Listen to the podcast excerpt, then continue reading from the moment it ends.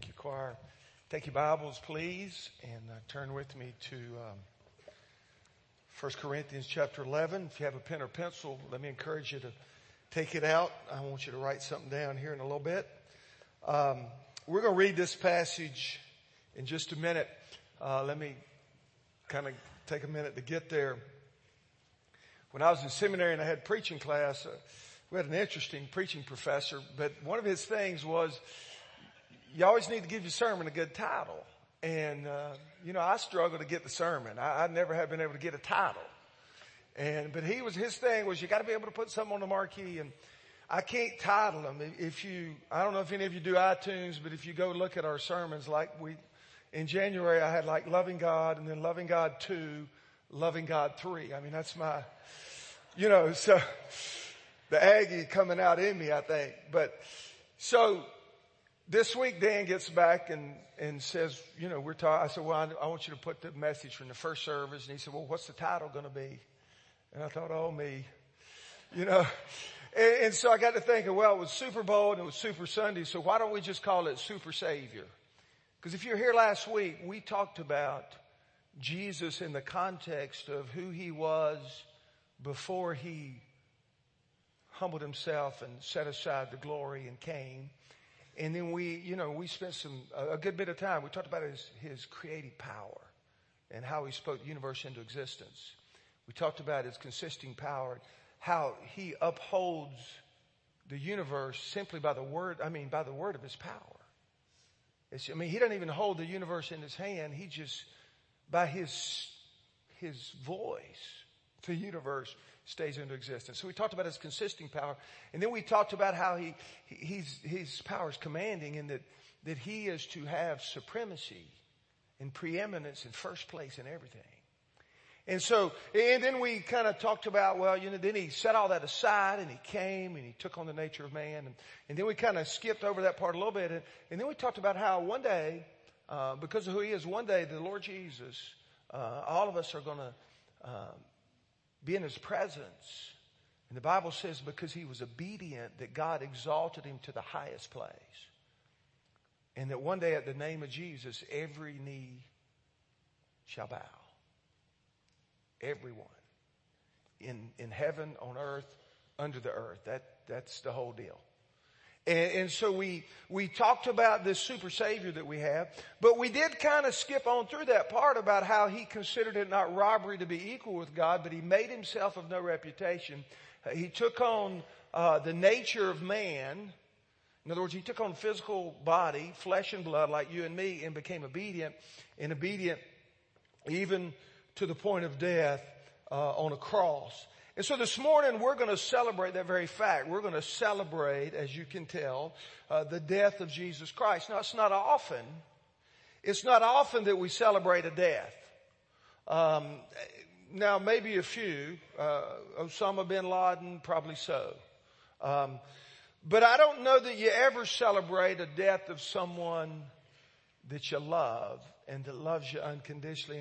And yet this morning, that's what we're going to do. We're going to celebrate the death of Christ because that's what has made all the difference. Now, you may remember this story, but I want to kind of use it to set up what we're going to talk about this morning. And again, you may remember it, but it was about a little girl. And she asked her mother one day, she said, Mama, why do you cut the ends of the roast off before you put it in the pan? And the mama thought a minute, and she says, I think it adds flavor because it allows the meat to absorb the spices, but I'm not real sure. Why don't you go ask your grandma? So the little girl went to another room, says, Grandma, why do you and Mommy cut the ends of the meat off before you cook it? And her grandmother, she thought a moment, and she says, I think it allows the meat to stay tender because all the juices can get sucked back up in the meat. But I'm not real sure. Maybe you ought to go ask Nana. And so the little girl, she's kind of frustrated. So she goes and she climbs up in the lap of her great-grandma and she says, Nana, why do you and Grandma and Mommy cut the ends of the meat off before you put it in the pan? She said, Honey, I don't know why your Mom and Grandma does it. For me, it wouldn't fit in the pan, so I cut the ends off. Now, I say that to say this. People don't always know why they do what they do. And we don't always know why other people do what they do. This morning, in just a few minutes, we're going to celebrate the Lord's table. And I think it's absolutely important that we know why we do what we do. And so we're going to reflect back and we're going to look at what the Lord said to do. Now, before we read our text, it's kind of interesting because Paul gives this description of the Lord's Supper. Now, you may call it the Lord's Supper. You may call it communion. You may call it the Lord's table. However you choose to refer to it. But the context, if you know anything about 1 Corinthians, this is a pretty, I don't know if sorry is the right word, but I mean, Paul's writing to the church, man, they got issues. I mean, they got all kind of stuff. You know, they're suing one another. You know, they can't stay married. They can't be faithful. They can't get along. I mean, it's a lot of stuff going on.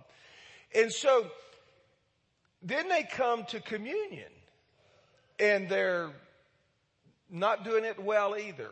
And so, which we'll look at in a minute. So Paul writes and he gives some instructions about how and why they need to celebrate the Lord's Supper. And so let's read with Paul there, that passage. Why don't you stand with me? We're going to read in 1 Corinthians 11, and we're going to pick up in the middle of the description, verse 23 and following. Here's what the Apostle Paul writes.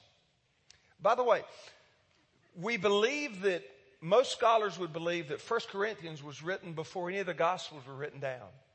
And so, interestingly enough, even though Paul was not with Jesus, Paul got a revelation from Jesus about Lord's Supper, about communion.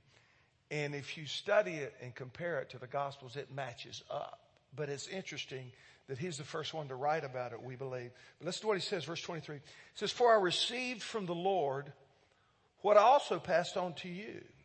The Lord Jesus, on the night he was betrayed, took bread. When he had given thanks, he broke it and said, 'This is my body, which is for you. Do this in remembrance of me.'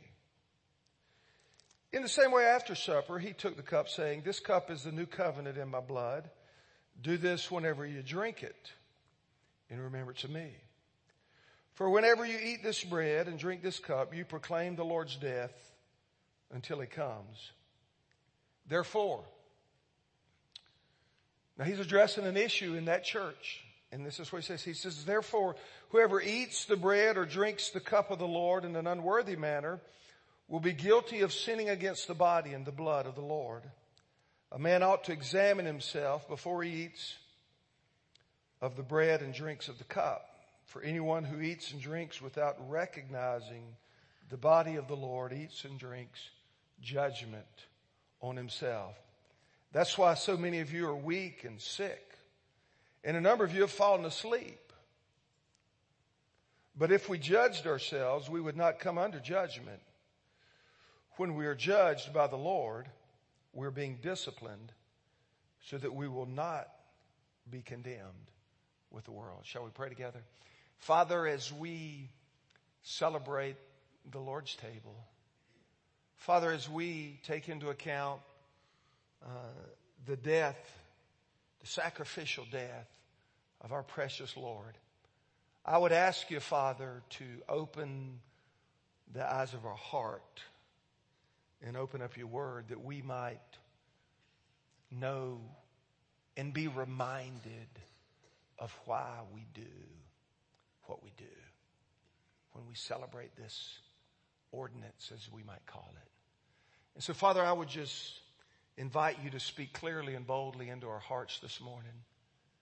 Father, I know in the auditorium, not everyone has crossed over the line from unbelief to belief. Not everyone here is a follower of Jesus. And I pray this morning, I'm so glad they're here if they're not. And I pray this morning, Father, they would see the benefits of knowing Jesus as their Lord. They would understand the benefits of His death on the cross for their sins, for our sins, for the sins of the whole world.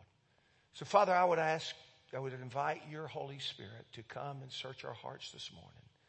And Father, when it's all done, we'll give the glory and the honor to Jesus, who alone is worthy of our praise. And we ask it in His awesome name. Amen. Amen. You can go ahead and be seated. Thank you for honoring the Lord's Word. Why do we celebrate communion? Well, obviously, as Baptists, it's one of the two ordinances. We have the ordinance of baptism, the ordinance of Lord's Supper. But what I want to deal with is how do we approach it biblically, and maybe even not to go past that, to say how, from a practical standpoint,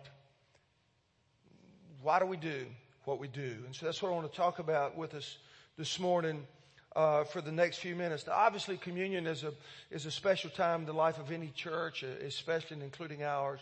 And so when we look at the text, there's a couple things that stand out to say, you know, here's why we do what we do. And so let me just share those with you. First of all, communion or the Lord's table is a time of remembrance. The Lord Jesus said, you know, that He took the bread and He broke it and He said, this is my body, which is for you. Do this in remembrance of me. And so it is a time of remembrance. And obviously it's a time to remember His body, the body of Christ, which was given for you and me. You know, the Bible says that He was wounded for our transgressions, and by His stripes, we are healed. And so Jesus' body was sacrificed for us. Now, one of the things that I've always, and it's interesting because I figured this out in my study, one of the things that I've always prayed and said, you know, this bread represents the Lord Jesus' body, which was broken for us. Because that's the way it reads in the King James Version. But if you look at most of the other texts, it doesn't use the word broken. In fact, the best manuscripts in the original Greek do not use the word broken. And so I was reading about that. And, you know, interestingly enough, when criminals were crucified, what they would do to expedite the death is they would break their legs so they couldn't push themselves up and continue to breathe. And if you remember reading the story of the crucifixion, when the soldiers came to break their legs, they noticed that Jesus had already stopped breathing. And that fulfills the scripture which said that His bones would not be broken. Now, He was bruised and He was beaten and He was battered, literally almost beyond human recognition. You can read such a great description of it in Isaiah, who wrote his description 750 years before it ever happened, or probably 780 years before it happened. But Jesus, not a bone was broken in fulfillment of scripture. And so that would say to us that the entirety of His being, His body, was given for you and for me. As a matter of fact, in Hebrews it says this. Listen to Hebrews 10, 19, and 20. And this includes both. But he says, therefore, brothers, since we have confidence to enter the most holy place by the blood of Jesus, by a new and living way opened for us through the curtain. Now look at this. That is His body. And so His body is the opening that allows us into the most holy place. And time won't allow us to get into detail there. But if you read the accounts of the crucifixion, you know, and it may have been in Matthew, but in one of the Gospels it says, whenever He bowed His head, or whenever He said to the Father, Father, it is finished, when He bowed His head and gave up the ghost, there was a great earthquake. And the veil in the temple was torn that kept the high priest and everyone else out of the Holy of Holies. It was torn in two from the top to the bottom. And the scripture says that Jesus' body was given for us. And so that body really was rent so that the veil, the entrance to the very presence of God, could be open for us. And so in a few minutes, as we celebrate the Lord's table, and as you take that symbolical piece of bread. I want you to remember. God wants you to remember that the Lord Jesus' body was given for you and for me, so we could enter into the presence of the Father. But not only is it a time to remember the body, but the Scripture says it's a time to remember the blood of Jesus. And a few minutes ago, I invited you to take out a pen or pencil, because I want you to think about with me what happens with the blood of Jesus. We're going to march through the Scriptures. And I'm going to give you 6 or 8 verses that I want you to just mark. But the thing about the blood is the blood of Jesus, only the blood of Jesus was able to do for you and me what the law could never do.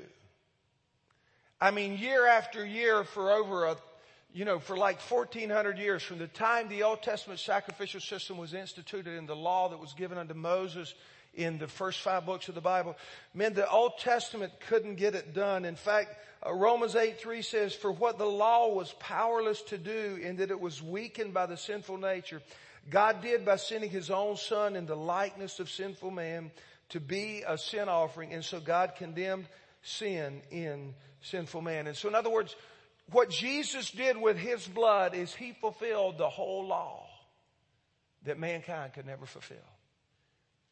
And all the commandments that we could never keep, Jesus kept. And God imputes that righteousness that comes from that to me and you. And so what I want us to do this morning, I want us to remember, to call to remembrance what the blood of Jesus has done for us. And so I want you to just kind of think with me.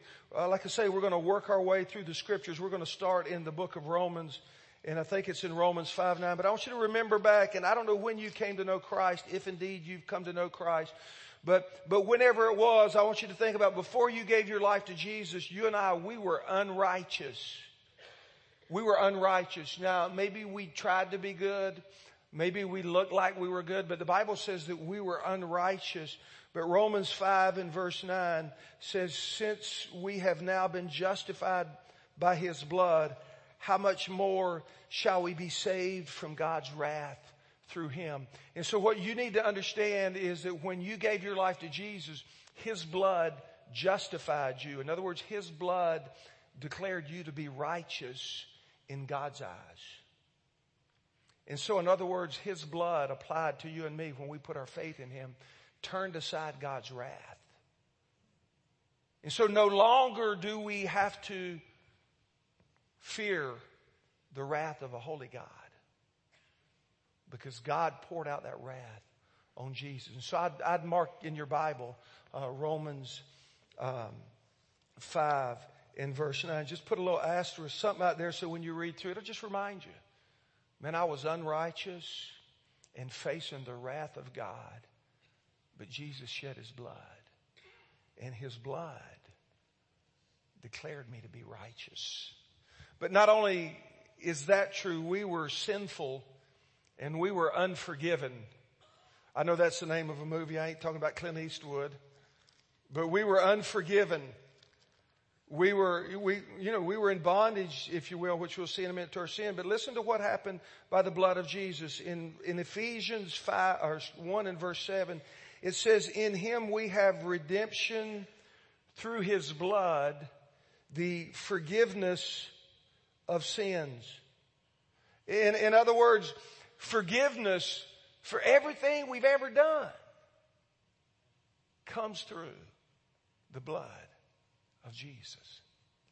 And I don't want to get into a discussion about this, but I've done some stuff, and you've done some stuff. But when it's under the blood, we're forgiven. And so we need to remember we were unforgiven, sinful.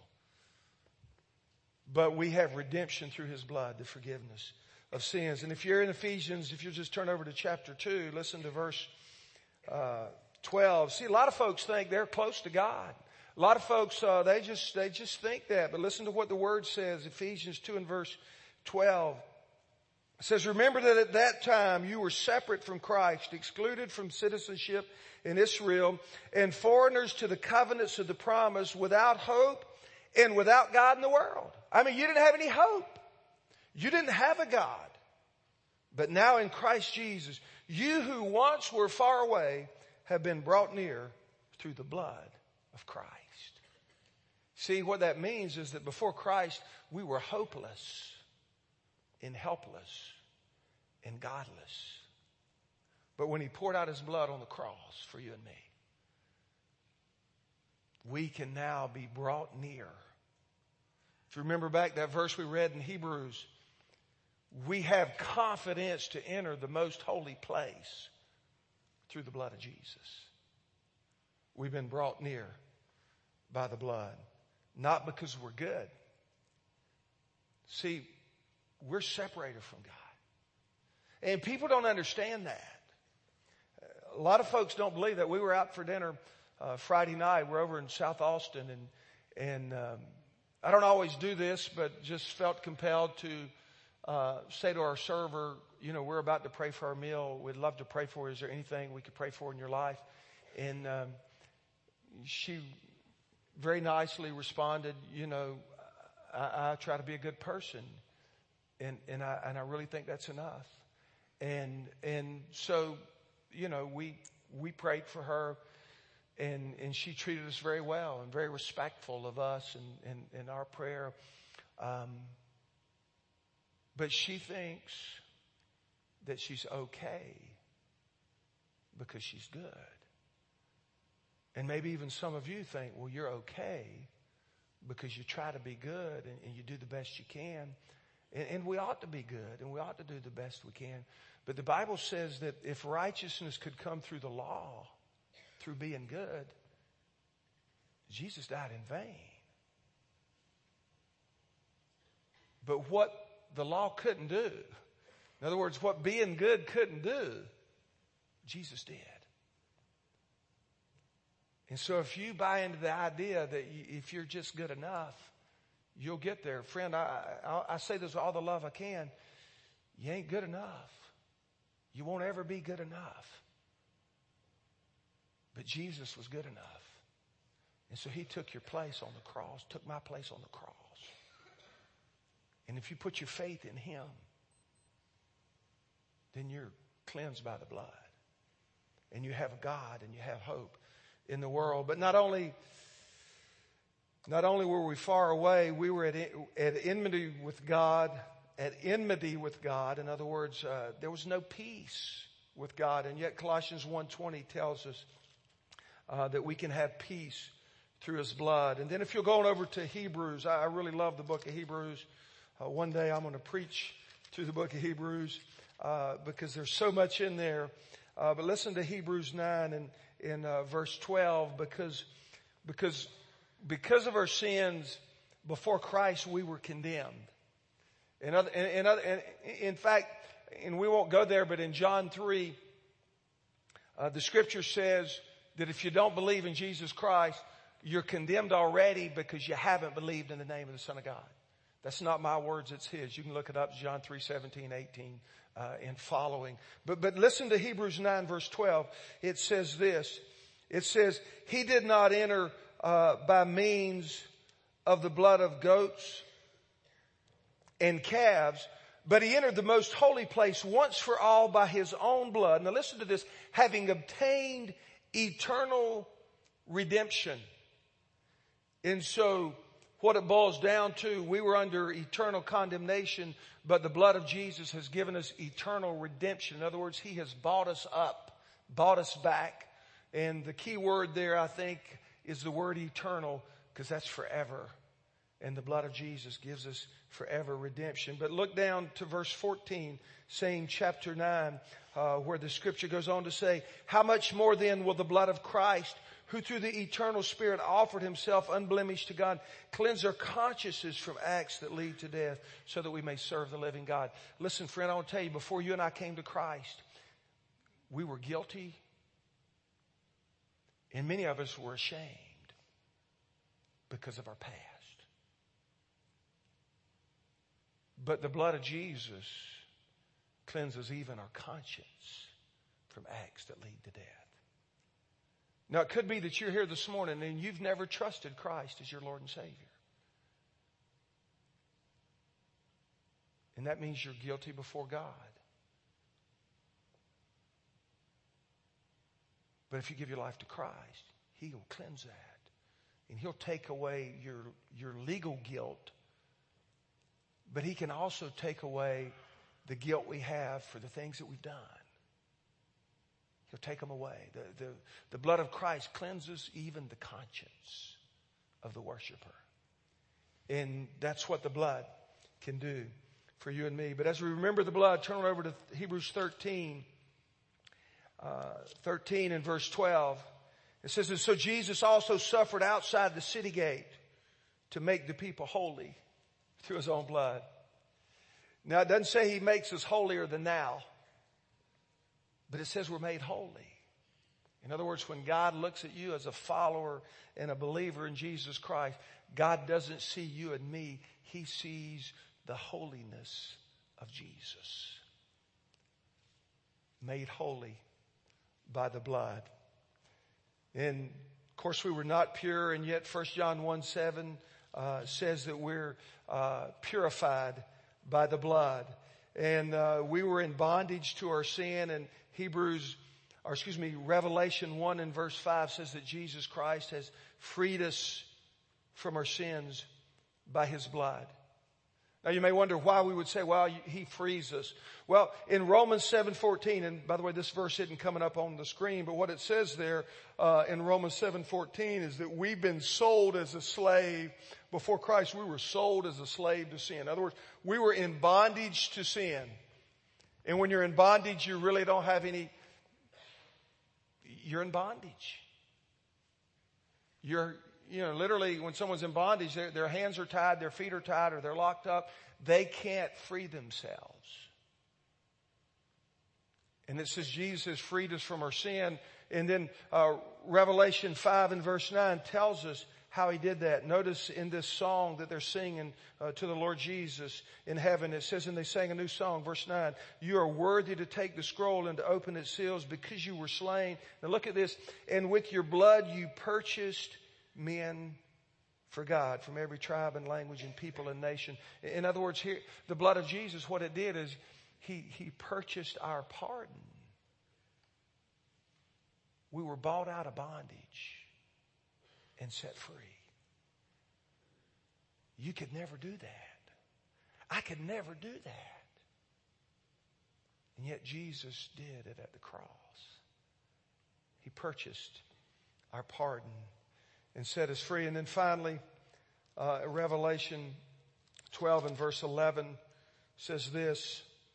Let me pick up in verse 10. Then I heard a loud voice in heaven saying, now have come the salvation, the power of the kingdom of our God and the authority of His Christ. For the accuser of our brothers who accuses them before our God day and night has been hurled down, and they overcame Him by the blood of the Lamb. Listen, before Jesus Christ, we often lived in defeat. We often lived in discouragement and in difficulty. And the Bible says by the blood of the Lamb, we can overcome. And I would say to you this morning that when we come to the Lord's table, it's a time to remember what He's done for us. Man, I mean, think about this. We were unrighteous, and we've been declared righteous. We were in bondage. We've been set free. We had no peace, and we had no God. We had no hope, and He's changed all of that. And He's freed us up by His blood, and He's given us eternal redemption, and He's cleansed our consciences, and He's forgiven our sins forever and forever and forever. And so when we come to the Lord's table, we need to remember, listen, we need to remember what He's done for us. And I would say to you that have not yet crossed over the line of faith, if you want to be forgiven, if you want to be free, and if you want to live for eternity, really live, and if you want peace with God and hope, it's at the cross of Jesus Christ. That's why He died. He died to set you free. He died to change your world. It's a time to remember. But I would also say, if we go back to our text in 1 Corinthians, not only is it a time to remember, but it's also a time for reverence. If you're back there, I want you to look at verse 27, because what happened in the church in Corinth, they came and it says that whoever eats the bread or drinks the cup of the Lord in an unworthy manner will be guilty of sinning against the body and the blood of the Lord. What was happening in the church, man, folk would show up for the Lord's Supper, and they actually practiced it more often than not at night, thus we get the Lord's Supper. But they would show up to celebrate. Some of them would show up and they'd just devour everything. Others would show up and they'd be drunk. And they partook of the Lord's table in an unworthy manner. There was an absence of worthiness, and so there was an absence of reverence. They literally just took for granted and treated as common and even cheapened the sacrifice that Jesus made. And so I would say that when we come to the table to celebrate the Lord, it should be a time of reverence. We should come worthily into His presence. Worthily into His presence. John MacArthur has said that many come with a spirit of bitterness or hatred, anger toward another believer. They come with sin of which they will not repent. And he goes on to say, if a believer comes with anything less than the loftiest thoughts of the Father, the Son, and the Holy Spirit, and anything less than total love for his brother and sisters, he comes unworthily. And the Scripture says when we come unworthily to the Lord's table, it's to become guilty of the body and the blood of the Lord. And so I would caution us this morning that the Lord's table is a time of great reverence. We're to come worthily. Listen to what the author of Hebrews says. Hebrews 10 and verse 29 says it this way. Let me pick up in verse 28. He says, anyone who rejected the law of Moses died without mercy on the testimony of two or three witnesses. How much more severely do you think a man deserves to be punished who has trampled the Son of God underfoot, and who has treated as an unholy thing the blood of the covenant that sanctified him, and who has insulted the Spirit of grace. Man, this is serious stuff. The Lord's table. Because it's about the Lord's body. So it's a time of reverence, but I would also say that it's also a time of reflection. If you look back in Corinthians there at verse 28, you'll notice this says a man ought to examine himself before he eats of the bread and drinks of the cup. For anyone who eats and drinks in an unworthy manner eats and drinks judgment onto himself. And so we ought to reflect. You know, before we take the elements in just a few minutes, we'll have a time of reflection, of inner searching, and each of us ought to bow our heart before God and say, God, is there anything in my heart that makes me unworthy? Is there a sin of which I need to repent? Is there an attitude of which I need to change? See, we should reflect before the Lord. Because to come to the table in an unworthy manner isn't simply to disrespect the ceremony, but it's to disrespect the one who the ceremony is about. I mean, imagine if I went over, and heaven forbid, but if I went over and took the flag and laid it on the ground and trampled upon it, it wouldn't simply be that I've dishonored the cloth. But it would be a dishonor to our nation and to everyone who died to represent it. And in the same way, if we're to come to the Lord's table and trample underfoot the Son of God in an unworthy manner, it's not simply to disregard the ceremony, but it's to disregard the Savior. And so I would encourage you that it's a time of reflection. And then just quickly, I would say that it should be a time of repentance. As we reflect on our heart and as God may point to this or that in your life or in my life, and God says, what about this? It's a time for us to repent. And time won't allow me to go into great detail, but I would ask you to look with me. I think it's at verse 31. Well, I'll pick up in verse 30. It says, many of you are weak and sick, and a number of you have fallen asleep. In other words, listen, God was so serious about the Lord's table, if they disregarded the Lord's table, some of them got sick. God killed some of them and disciplined them with death because they dishonored the Lord's table. Now, they didn't lose their salvation, but they lost their life because they were so irreverent to the things of God. And so I would say to you and me, it should be a time of repentance. Notice verse 31. He says, but if we judged ourselves, we would not come under judgment. And so what Paul was saying is that we should reflect in our own heart. And if there's something there, we should repent. We should judge ourselves and say, God, you're right. You're right. You know, the joy of following Jesus is the scripture says in 1 John 1:9, if we confess our sin, he's faithful and just and will forgive us our sins and cleanse us from all unrighteousness. And so when you come to the table in just a moment, when we celebrate the body and the blood, remember what it's done for us. Reflect on your own heart. Revere the one who it's about. And as you reflect, if there's something in your life that's not right, repent. Repent, because there's forgiveness through the blood of Christ. Would you bow your heads with me? Father, this morning as we celebrate the life of Christ and the death of Christ, Father, I would ask you to just stir our hearts. Draw us unto yourself. God, I know in the auditorium it could be that there's some here who have never given their life to Christ. And God, my prayer and hope is that they would choose today to experience the hope, the forgiveness, the peace, the love, the eternal life that can come through knowing Jesus as their Lord and Savior.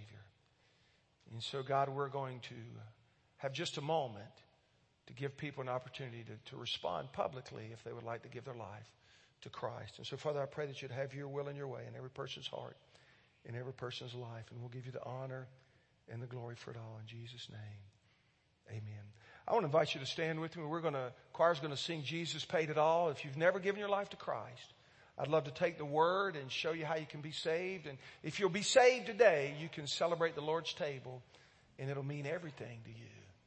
If you're already a believer, maybe there's something in your life. You need to use this as a time to reflect and ask God to cleanse your heart. So as the choir sings, if you need to make a public decision, I invite you to come.